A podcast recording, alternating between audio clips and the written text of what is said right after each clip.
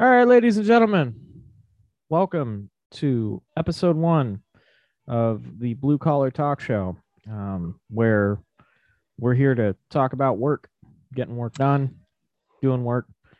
I am uh, Aaron, one of the hosts. And I'm Josh. Another one of the hosts. Uh, Josh is uh, new to the show. Um, this has been a long time in the making. Um, and we're excited to finally be here. Uh, yeah. Absolutely. It really, I, I've said this before, but it really feels like prom. You know, I'm, I'm a little nervous. My first time really getting out there, you know. yeah.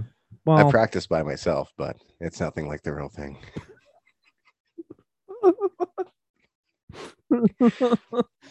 But hey, we're, we're old friends, so we just, you know, it's basically that's just, you know, talking about uh, work and life and, you know, past and present and hopefully future.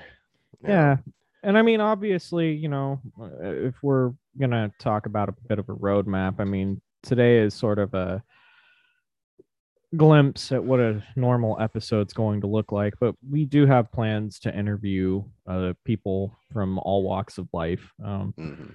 we're very curious about what you guys do as listeners um, and if you ever want to you know connect up with us we are working on getting a facebook page set up uh, we're working on all of that social media business so that you can get a hold of us and maybe we can sit down with you and have a conversation with you We so want to be connected.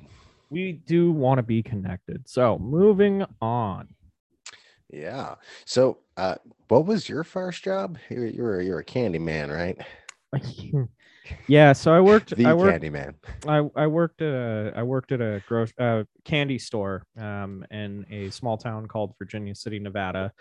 Um, for those of you that don't know, I grew up in Silver City, which is just a couple miles down the road from Virginia City. Um, VC is basic. When I say VC, I mean Virginia City. By the way, uh, VC is basically a tourist trap.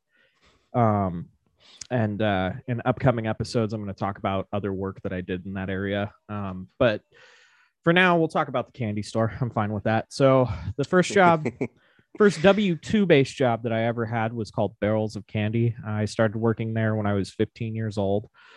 Um, and uh, you know, I I I I just I did not do very well, but you know, it, again, it was my first ever job. So yeah.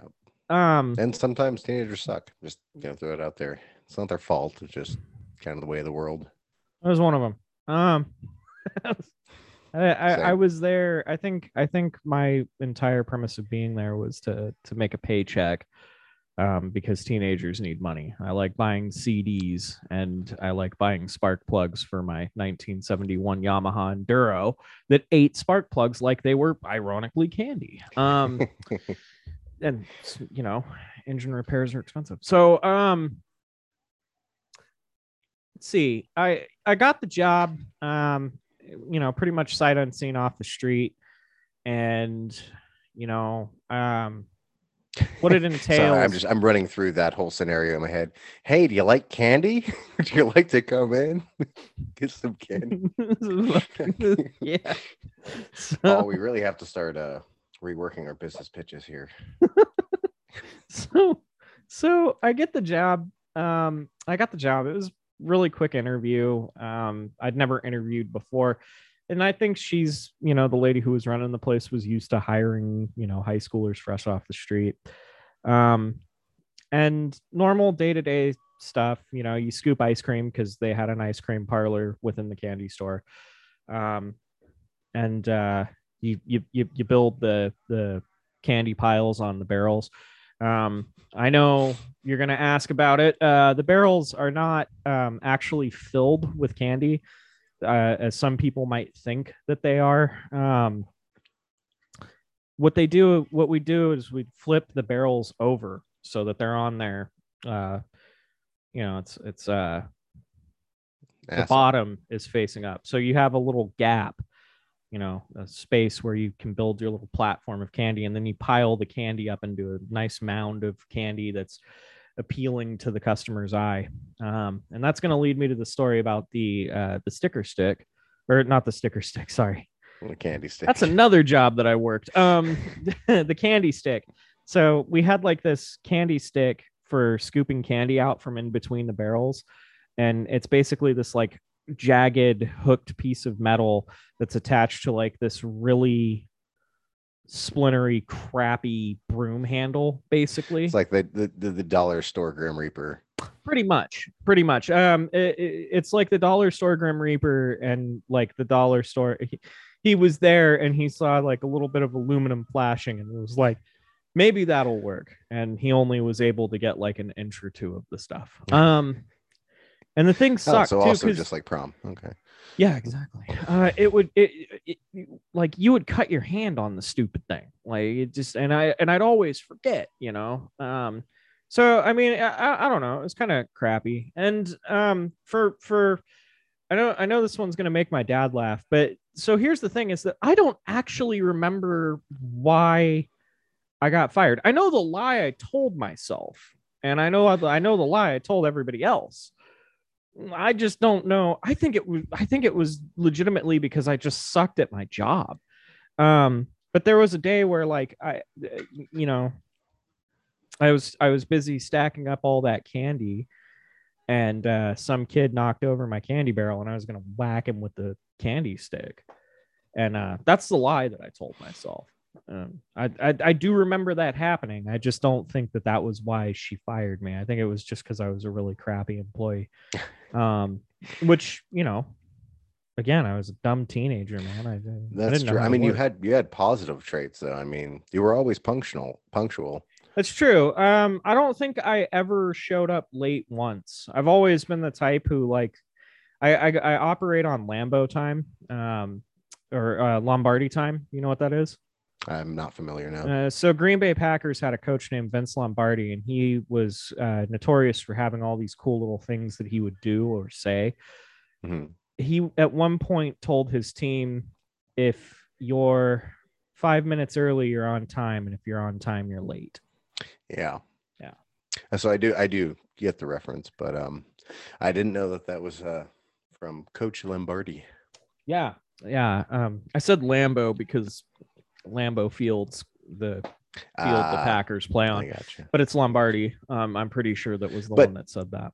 you know it's uh being at that that that that age um when you're really starting to discover yourself and having your first shitty job and things like that you you really start to develop a sense of um being lied to because i mean you you were punctual you were always early and on time and they used to tell me all the time that, that that's the most important thing is be on time No. that that's the most no the fuck it's not that is not the most important You thing. actually Knowing have how to- do your job showing up is like the first like the first like 10 seconds of the battle you still have an additional you know eight hours to actually work to Yeah. prove that yeah yeah no you gotta actually do something while you're there Showing up's half the battle. No, no, not. I care to uh, disagree.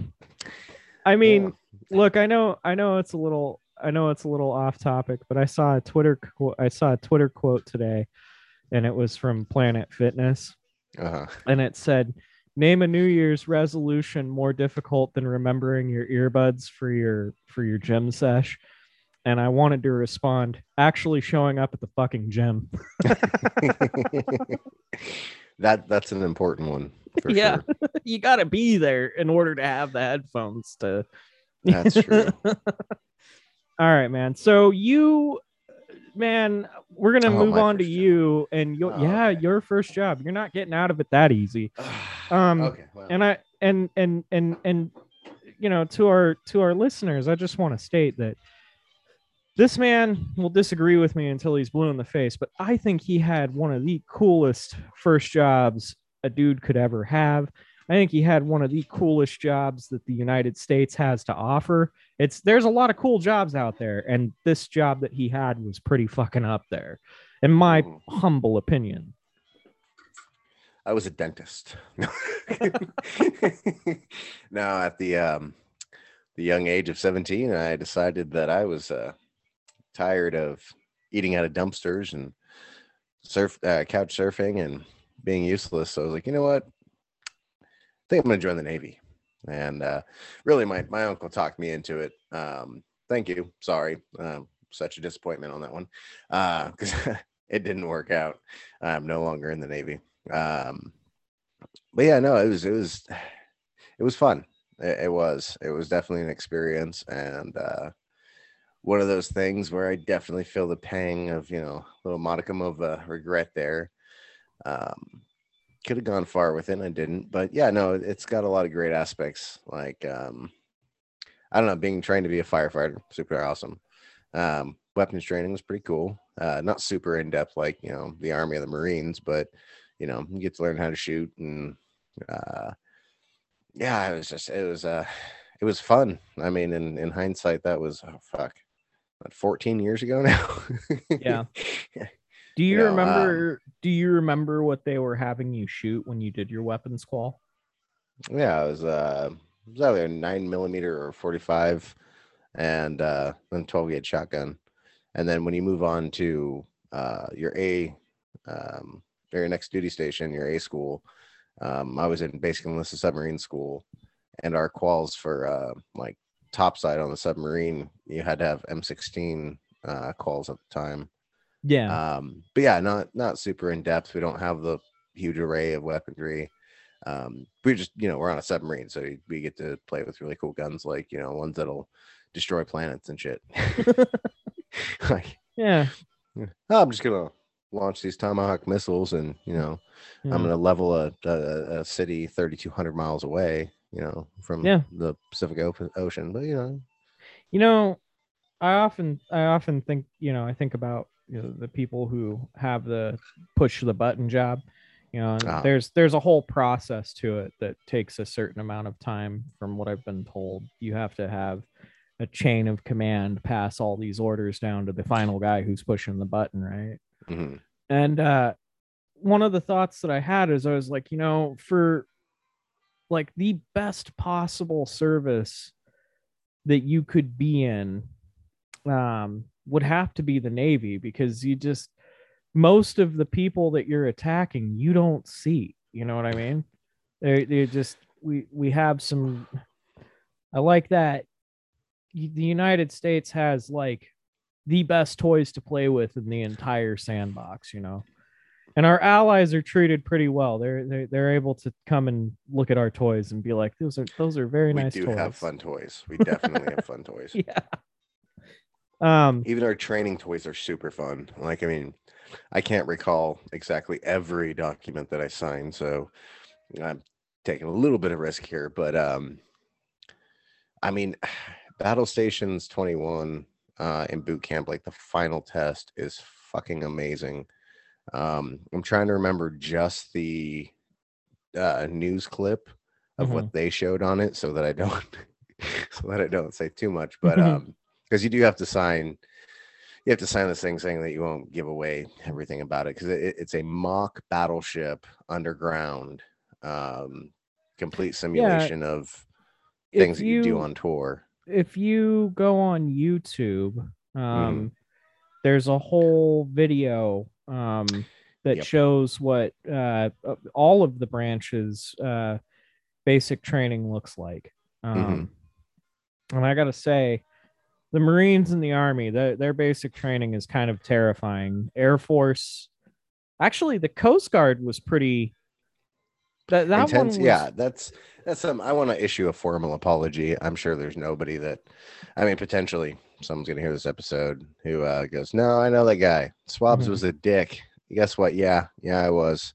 I'm gonna issue a formal apology, say a couple jokes, and then solidify my apology because I was definitely a dick, especially when I got to basic the submarine school mm-hmm. um, out in Groton, Connecticut. Uh, we would always go over across the bridge to New London, go to the mall, and just kind of hang out.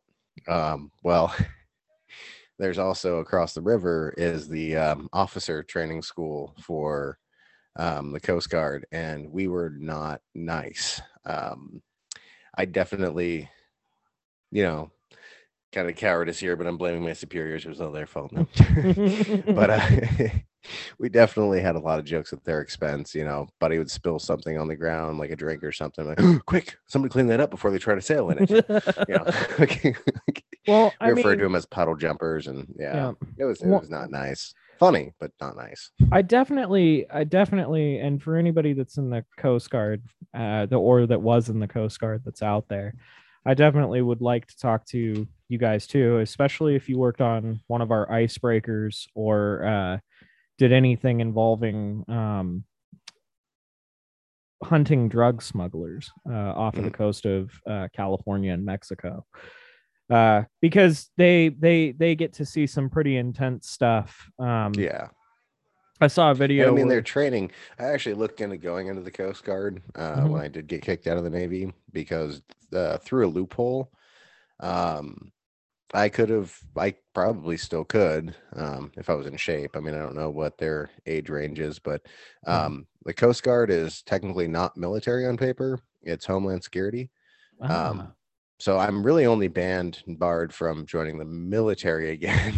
gotcha. so, yeah. Yeah, no, they're they're they're they're icebreakers. Uh, like that just seems like that's one of those. Again, I- I'm not I'm not putting it up there with submarine, but that's still a really cool job. Um, it's all unique it's all interesting Like, Yeah, i exactly. don't like in hindsight ever since i've been out and with every year and the more and more knowledge that i gather and the more people that i talk to that are you know between ex special forces and just Mhm. uh, regular servicemen uh, men and women it, it is just all unique it is all interesting it is a differing experience or different experience but it's not like like you said I, I will argue this till i'm blue in the face you know i don't think that it's one of the coolest jobs but you're entitled to your opinion mhm. uh, it was definitely fun. I mean, being See, trained to be a firefighter, learning how to um, perform under pressure, especially when you know waters. Um, the one thing I didn't tell you, and I'm not sure if I can, I'm just gonna do it anyway. So I told you the story about um how you're in this like mock machinery room Mhm. and you're doing routine maintenance and checks um, on all these pipes, and then one breaks and it rushes in hundreds of gallons of uh, ice cold water from the bottom of the river. Yep. and I'm I'm sitting there with my little clipboard and it just starts pouring in my face. And I'm just and I'm trying to get in contact with before with, with with the head of the boat and um, it's like like uh, after about 30 seconds or so like uh, mr swafford you you know that you can get or, or fireman swafford you know you can uh get out of the water me get out of the water and do my thing. The thing that I didn't tell you is that that room is filling up with water constantly. yeah, Like that's the thing is by the time that we get um uh the proper clamps on and get everything fixed and stuff, that water can be uh, way above your head. Like there's three feet gaps on the bottom from from the catwalk thing that you're walking on, what you're Mhm. inspecting, and that whole room can fill all the way up with water right. and uh, it's it's pretty intense. You know, just sorry. Um, I mean, just the intensity of knowing that there's water pumping into the sealed room is is enough. But then to actually see and feel it coming up and creeping, you know, up to your boots and then your ankles and then like up to your knees and your thighs, and it's like chest level, and you're trying to get these straps on. You got stuff busting underneath where you have to like get under Yeah. there, and then you have to like climb up on stuff to get shit, you know, ratchet down and. It, Right. it's, it was an intense, fun experience. Um, Yeah, I I can only assume. I mean, that's and that's part of the training is they're trying to prep you for something that could actually, in theory, happen. too, yeah, and I mean, I did, like I said, I don't know how much in Battle Stations 21 I'm allowed to talk about, but Mhm. I mean, as far as just some of the maneuvers, I, I don't think it would. It'd be pretty dumb. I mean, there is a lot of really dumb rules in the UCMJ, but yeah, it's it's. uh I went through a similar experience when I before I graduated boot camp. Was that you know there's there's water filling up in a room and you have all this ammunition that you have to get out. I mean, you have to get literal torpedoes out of the room when you're chest deep in water and then you have to seal off the bulkhead and you have to like yeah it's it's intense and it's you know scary it, it's one of those things where you know you've been doing this training and strength building and trusting you know your brothers and then all of a sudden you know shit hits the fan and you know that there's probably contingency plans so that no one dies but then there's always that little nagging voice in the back of your head that just goes yeah but shit can malfunction. Could- like you've never seen anything break before? And that was that that little voice went right through my head and out of my mouth and i probably Mm-hmm. freaked a few people out. Right. because they're, it'll be fine man. There'll be a hunky dory and i'm like yeah what happens if something breaks? You just shut shut your fucking mouth. Just shut your mouth man. Yeah. I eh, I don't know, man. I love these stories. Uh my dad was uh um he was stationed in Bad Kissingen, Germany in the 80s on a uh, Bradley uh, tank. And uh the stories he would tell are just so fucking ridiculous, you know. Um but I think in your case again it's it's, a, you- you're you're you're you're in a you're in a ship that's designed to be underwater, right? But you're Yeah. under thousands and thousands and thousands and thousands of pounds of pressure. Mhm. And if one thing goes wrong, it's and it's well i mean the good news is if enough things go wrong we'll never see it coming so that's good you know it's fair. No. aren't you afraid of drowning oh no that's what i love about being in a tin can in the bottom of the ocean is that chance i'm not going to drown I'm not gonna drown. Uh, It'll be over long before that. Um. All right, man. So, so your first job was the Navy, um, and that's which I, I do have to oh i want to issue that formal apology one to all the coast guard um, officers that i uh, showed such blatant disrespect and funny funny jokes to i know that makes me seem less sincere and but you know um, and then my other uh, apology is to the u.s navy thank you for spending millions of dollars in training to make me a goddamn good janitor attention to detail is probably the one thing that i still have Just come do my job. I never Yeah. I never served in the armed forces, so I'm not a terrible janitor. I just know that there's better out there. yeah yeah um all right, man. Well, uh So uh, maybe we should uh, jump to our. Uh, we got uh, quick and interesting. Um, I got a quick fact. Uh, I kind of pertains to the Navy. Something that they taught me. Probably one of the most valuable things they taught me was that if you have a pair of coveralls, okay, um, you can actually grab your neck. At the top, the coveralls get tight. If you slap the water, it'll form an air bubble in your back and you can free float without expending any energy um, indefinitely um, every few minutes you'll have to slap the water a few more times to force air into it but it could save your life if you don't die from you know hypothermia or shark attack in the meantime but it is uh, an invaluable piece of information i think i think it's interesting all right. Um so I'm gonna cover interesting, which is not as quick. Yeah. Um, not this time at least. So there's a YouTube video I stumbled across a while back uh, called The Worst Russian Voyage. It's by a cat named Blue Jay. Um, just Blue Jay, right? And this story is so epic. I I just I love it. Um so in the early 1900s, uh, the Russians are trying to take a warm water port for themselves, and they see an excellent port in China. And so they go to take this port, and the Japanese are like, Yeah, nah, son, we're not playing this game with you. That's ours. We attack China, not you. And the Russians are like, But it, we, we need this. And the Japanese are like, We don't care. And so the Russians declare war on the Japanese. So here's the thing is that their navy is stationed all the way on the Europe side of the con uh, of uh, of the world, right?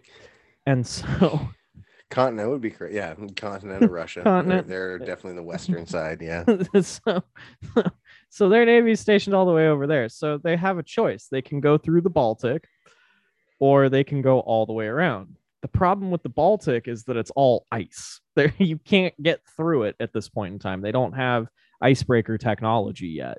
Mhm. um, that's strong enough to break the sheets of ice through the Baltic Sea. So what they have to do is they have to go all the way around. So they bring on this captain who's kind of notorious for having a really bad attitude and being very uh, foul tempered most of the time. Um, so much so that they, you know, they realize how bad tempered he is and they packed extra cases. And I'm not talking, you know, a couple. I'm talking like they packed a crap ton Crates of and binoculars, crates. crates and crates of binoculars, because he would get so mad he would toss binoculars overboard. And they got to have them. So they like gave him a full supply, like a whole year's supply of binoculars. Can you imagine being the company that sold those?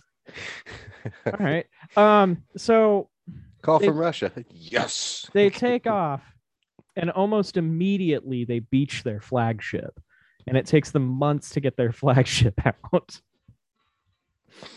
They also somehow managed to lose an anchor during that incident. Then as they're heading out past denmark they see ships off in the distance and they think that um they think that it's a japanese ship. By the way, in case any of you forgot, uh, this war is supposed to happen in the Sea of Tsushima near Japan. So, you know, makes sense that the Japanese would be in Denmark. Uh, so they attack the ship only to find out it's Russian fishermen who are trying to deliver a message to the captain that says he's been promoted to something like rear admiral or something like that. I don't I don't know. Then they're passing Dogger Bank near England, and they see more ships that they have definitely learned their lesson. And they're like, those are British fishermen, not Japanese. Nope, they thought they were Japanese ships, and they attacked them as well. Uh, but the you know cannon fire from all of these untrained soldiers, uh, not unlike the last incident in Denmark, they missed uh, pretty much every shot that they fired. Um, in fact, the British uh, have a joke around you know those peop those fishermen at Dogger Bank are like, we beat the Russian Navy. We didn't even have guns on our boat. um, and the British were like, look, you can't use the Suez Canal. If you don't use the Suez Canal to get to the Sea of Shishima, uh, and you go all the way around Africa, we'll forgive you for this one because it is kind of hilarious. But Yeah. you need to be punished for your poor choices. So they continue their bad? journey You should see what we're up to next. they continue their journey. Mind you, at this point in time, these are coal powered ships, and they have piles of coal on board all of their ships, which is just rife for disaster. A lot of soldiers uh, manage to get really sick and you know have the black lung and stuff like that. So super not good. Also, along the way, they cut a telegraph wire with an anchor um, because why not? Anchors seem to be a theme in the story. Um, at the Matic, birth of Russian anti-intelligence. right uh, as we as as as our, as our as our brave heroes uh, round um, the the horn of africa they come upon madagascar and and madagascar they decide to take a stop and have themselves a nice beach vacation and maybe take home some souvenirs and uh, they brought alligators uh, chameleons that they lost on board the ship Anything Um, to liven up the ship. anything to liven up the ship. But my personal favorite was a poisonous snake that they taught to drink vodka. And the snake acted like a poisonous snake would act, wrapped itself around a gun barrel. And when one of the Russian, uh, when one of the Russian higher ups decided to go grab it, it bit him, and he died. So Yeah, I, they- I would I would definitely say that the snake was definitely acting like a snake. I mean, poisonous snakes generally don't wrap themselves around their prey, but yeah, they uh, do of a wrap themselves around trees. Um, That that's true. Very snake-like. Yeah. so, so, so, so they go to do a 21 salute, 21 gun salute for the guy. and they finally hit something. One of their own ships because they chose not to use blanks. See, I told you I could hit something. It gets better.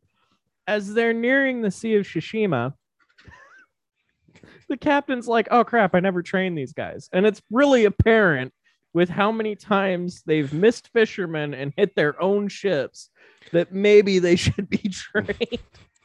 so he goes to train them. And they have one of their main boats pulling a target ship for them to shoot at. They didn't hit the target ship, but they did hit the ship that was pulling the target ship. Why would we hit target ship? Target ship's not even moving by itself. You hit you hit engine. so, so finally, they get to the Sea of Shishima and everybody douses their lanterns in the middle of the night, except for the hospital ship, because per the rules of engagement for the time period, hospital ships were told you have to leave your lights on um, so that you don't get attacked because you're a hospital ship.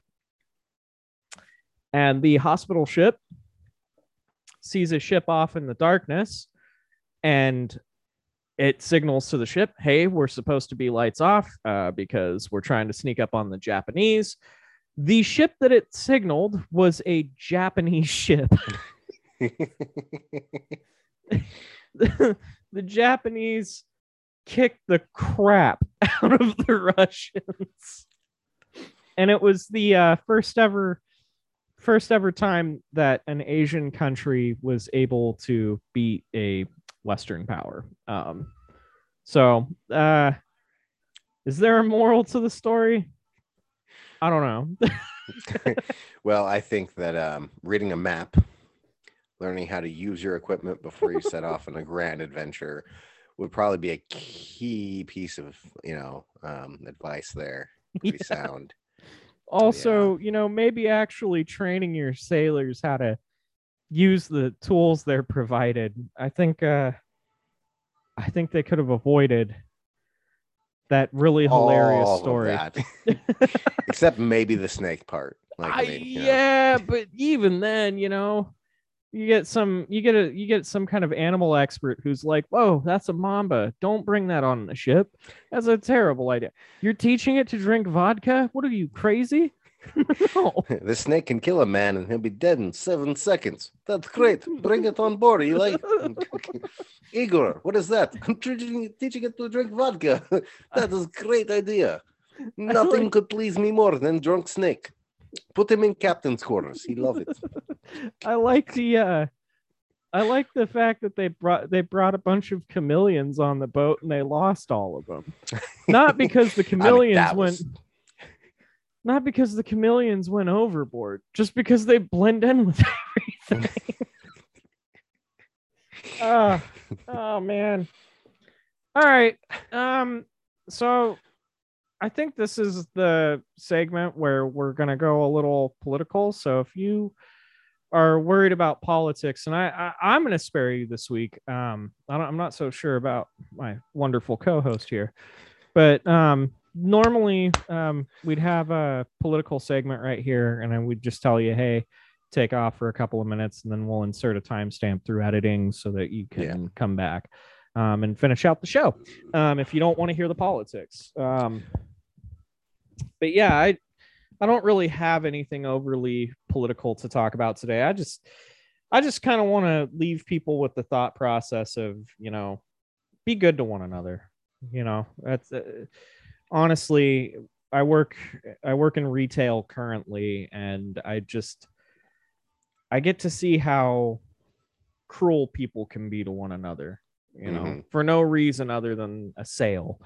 And uh, we're coming out of Christmas now, um, which is kind of the hardest time of year for a lot of people.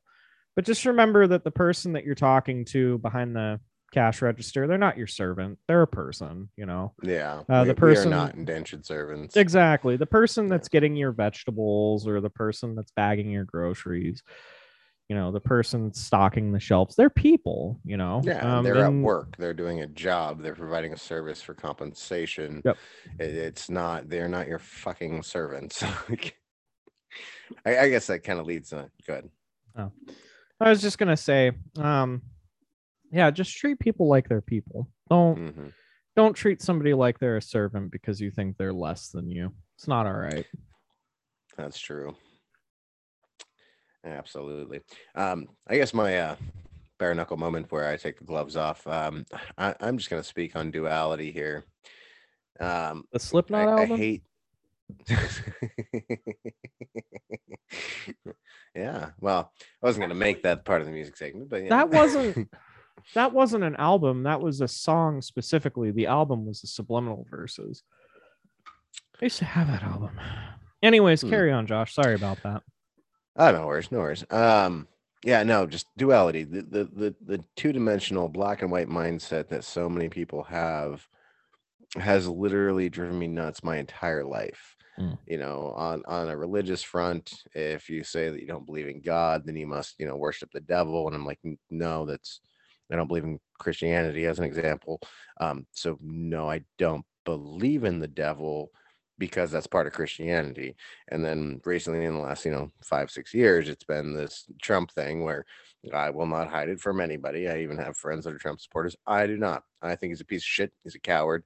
Um, and a shitty president. And, Oh, you like Joe Biden? No, fuck, that guy's fucking weird.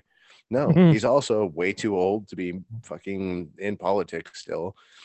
I, I don't believe that anybody over a certain age, it's not being ageist, just realistic, should not have the power to alter or change legislation that will not affect them in five years when they're dead. Okay. That's if it's something that directly pertains to them, okay, absolutely. Everybody should have a voice, See, even if that voice is fucking stupid. we have we have a minimum age, but we don't have a maximum age, and I I think I kind of concur with that.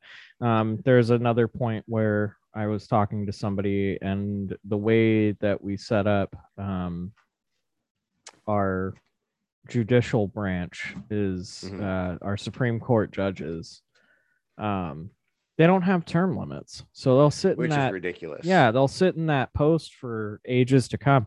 Also, just being in a bipartisan or not a bipartisan, I mean that's technically the correct term, but a Yeah. but a two-party A system. two-party system, It's yeah, it's yeah. it's it's fractured and it's broken, you know. Mhm. Um it- it- that's like I said, that that definitely plays right into that duality, that that that, that fucking this or that.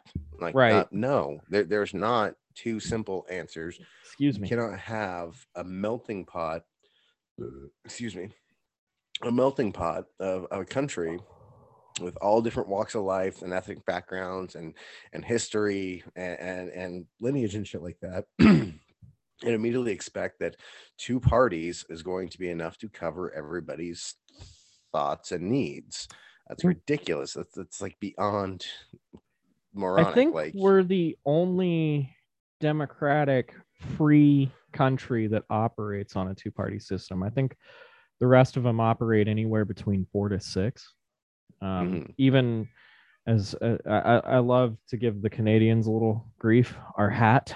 Um, they, they they operate on like a six party system. There, there's even Mhm. more than that, but uh, typically it tends to be about six parties that typically tend to get elected. Yeah, but, Weirdly you enough, know, that- most that of them are hold the from Quebec. Majority, yeah. Yeah, from what I from what I've heard, most of them are from Quebec. It's mostly French Canadians that get it. Um, which Uh, I, I do hear it's the best part of Canada. It's the best Canada and Zealand. Um, the other Canada is hardly Canada. If you lived here, I'm sure you'd understand. Um, thank you, Matt Stone and Trey Parker. Absolutely. And see, that's just the other thing, the entertainment industry. And I, I, I do love the way that Matt Stone and Trey Parker have done it for fucking almost 20 years. You know, Yeah, man. It's just that it doesn't matter what medium the flaws are pointed out, people are just still not getting it. You know, it, it's, you know, I, I just heard a rap song and I didn't really care for it. It's called Fuck Joe Biden. Okay. Like my buddy's just like, hey, wait, did you vote for Joe Biden? I was like, no, no, I did not. And he was just like, oh, okay. And then plays this song where it's just more pro Trump rhetoric and, and being a quote unquote patriot. And I was like, okay, Mr. Tattooed Face, um, are you ex-military? I don't, I don't know if you are. I'm just making an assumption because I have a brain stem, so I just automatically get thoughts like that. Um, yeah, you're not a patriot because you say fuck Joe Biden. Like you were saying, Aaron, reach across the aisle. Okay, Th- this this constant, you know, well, fuck that person, fuck this person, and I do want to apologize to our listeners. I do use a lot of profane language.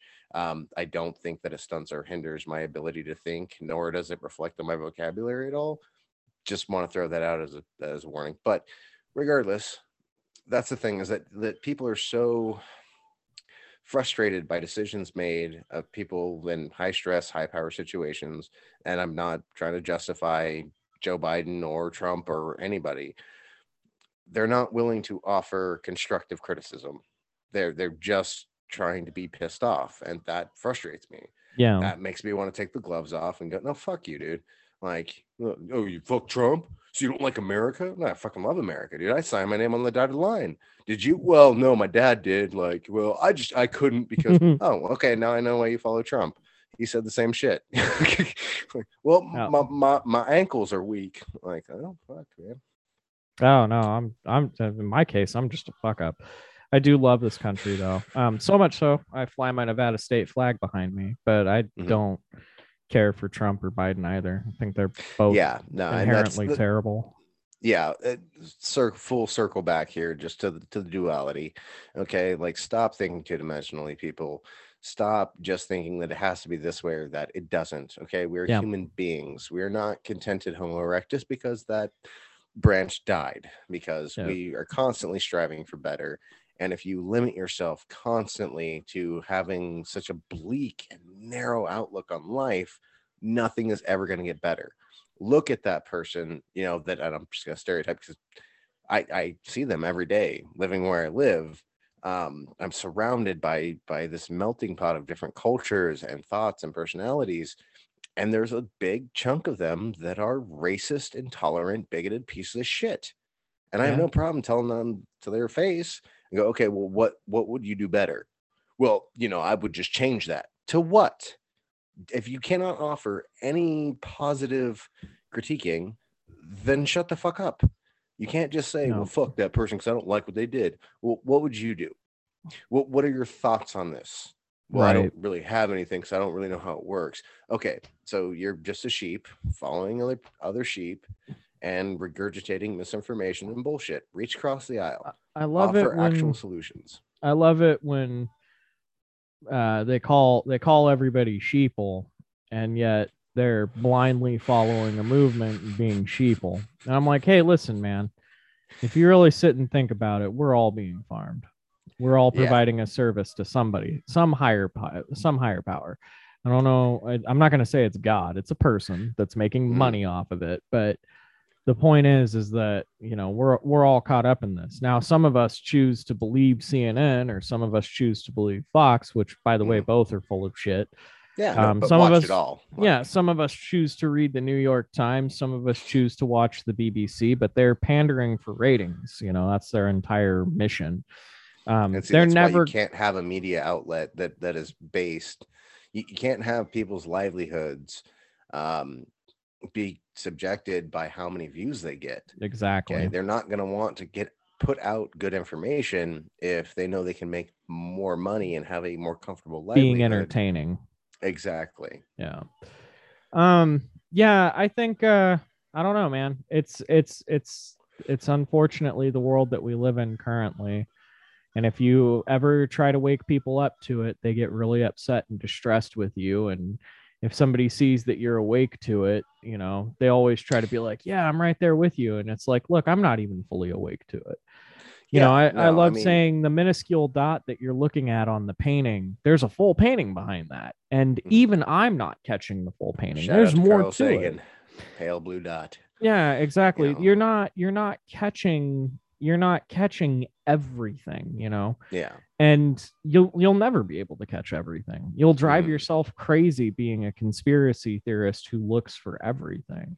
The truth yeah. of the matter is is that you do need to know, you know, how to differentiate between what is entertainment and what is truth.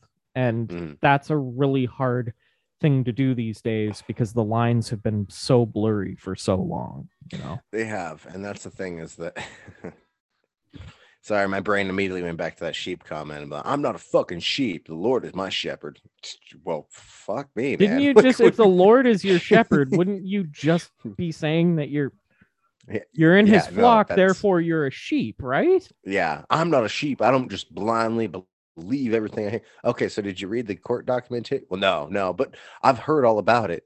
Okay. From who? You know, um who's your right. source, man?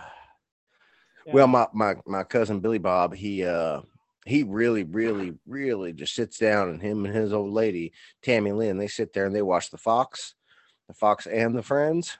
And uh, you know they they they they get all the info, man. Stuff you wouldn't even believe. Like, I bet you five hundred thousand dollars right this second. I won't believe it. yeah, yeah.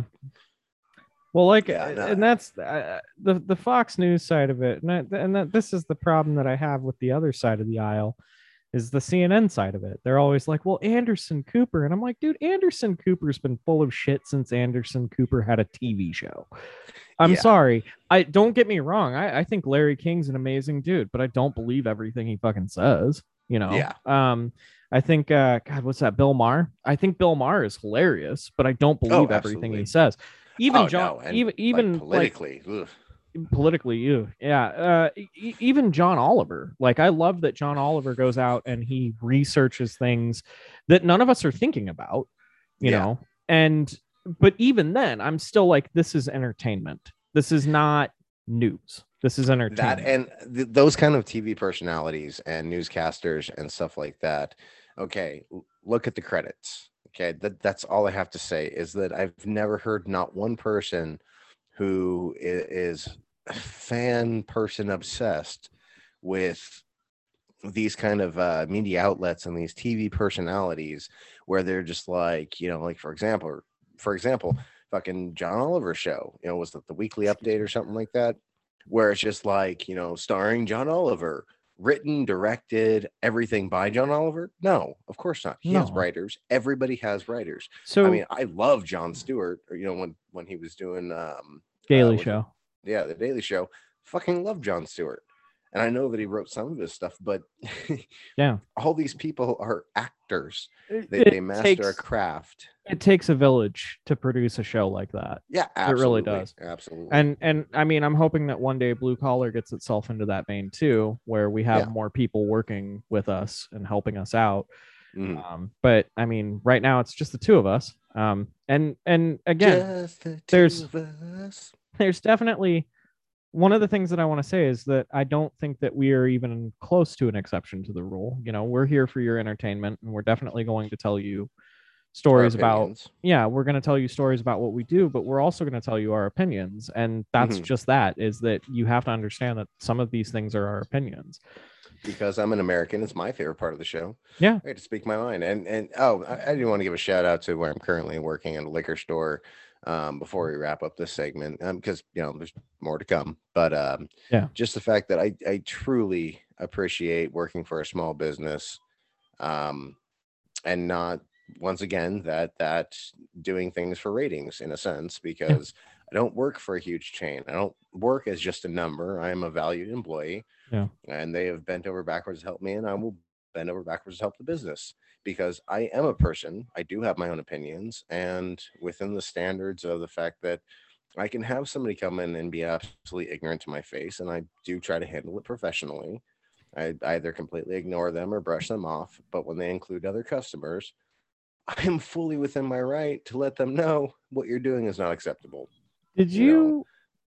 did you say that you work in a small business because i, I just want to work in a throw a snide comment out at both cnn and fox you're the Uh-huh. backbone of america josh working in the small business liquor store that you work in. Um, don't let me don't let me disenfranchise the liquor store that you work for. I do think that what your people do or uh, what your bosses do is very important. I think what you do is very Mm. important. all, all small businesses really are, but Uh, however, uh, the true backbone um, and almost the organs of the entire United States are semi truck drivers. I would say the veins and, the, I would say the lifeblood. the it's- lifeblood. This country yes. would not operate without them, and they are constantly overlooked. Um, Yeah. Um, I, I want to th- keep adding to that, um, I guess, analogy there. Uh, just that, yes, okay, small businesses can absolutely be the backbone, every facet of our country, every larger organization and Fortune 500 company can absolutely be every part of the ba- uh, every part of the body. But without the veins, the highways, and without the truckers, you know, the the lifeblood that brings everything to all the important parts of our country, you're absolutely right, man. It, it wouldn't run. No, we we couldn't without shipping, without the mass shipping that we've created. The society we live in today couldn't exist. Um, Yeah.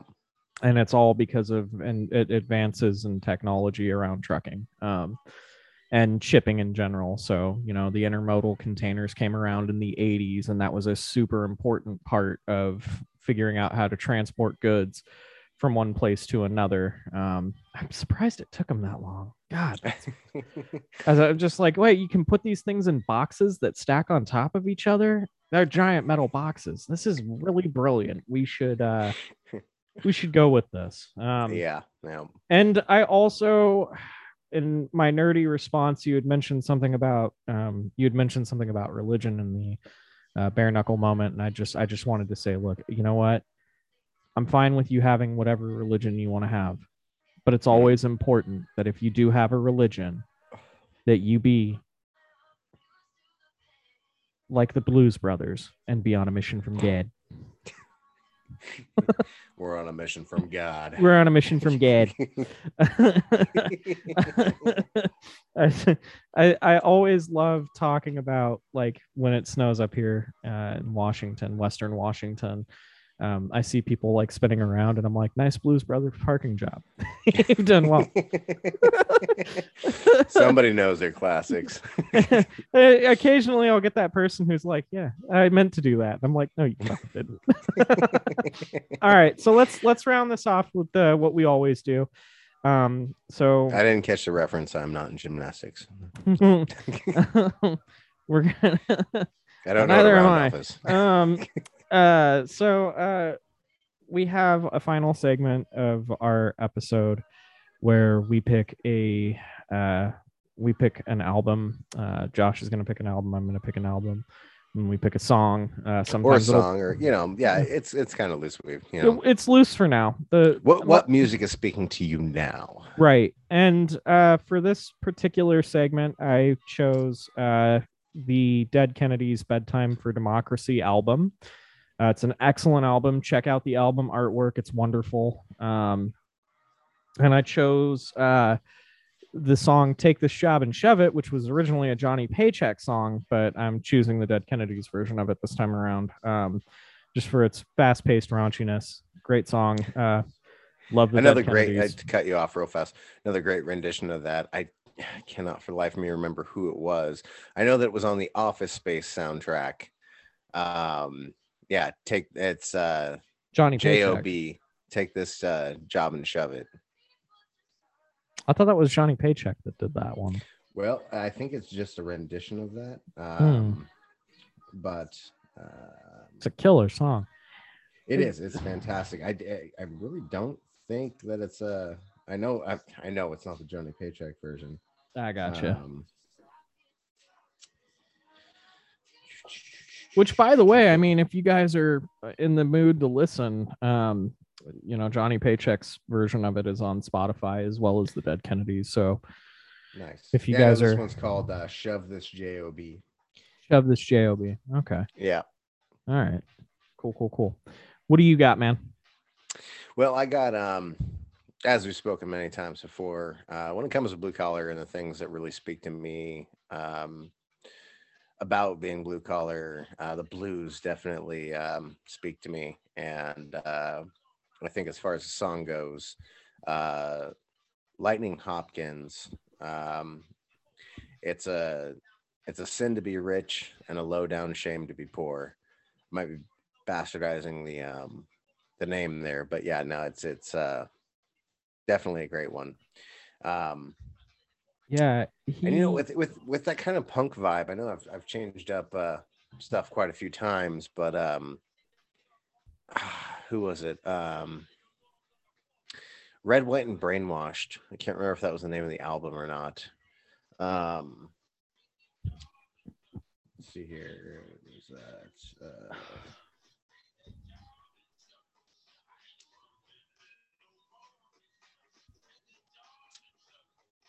Sorry, listeners. Using the internet here. So I can't remember if that was. Let's see here. It was uh, anti anti flag, and I think oh, Die Oh, for yeah. the government. Yeah, that was a fantastic fucking album. yeah. Anti flags, um, die for the government. I mean, from from start to finish, uh, definitely related with a lot of the songs. Yeah. But yes, Red, White, and Brainwashed. Um, Okay. off that album was fantastic. Yeah. Yeah, it is a good album. I know the one you speak of, sir. All right. Well, uh, we're want to thank you guys for uh, sitting in and listening to this. Um, sorry about the scraping uh, in the background. Um, no, it's it's been an honor and a privilege, and Did, did I miss something? yeah, maybe. Um, yeah, it's been an honor and a privilege to have you guys uh, tuning in and listening to us, and we hope that uh, we hope that we've done good on this episode and that we're able to garner some results from it. Um, we uh, we really like doing it. It's a lot of fun getting behind a microphone and just talking. So uh, if you, yeah, we'll we'll have a we'll have more social media info up soon um, so that you guys can get in contact with us, talk to us about what we're doing. If you want to come on and talk about what you do, we'd love to have you. Um, yeah, so thank you for choosing to listen to the Blue Collar Talk Show, man. I've been your host, Aaron. And I've been Josh. All right. Stay classy.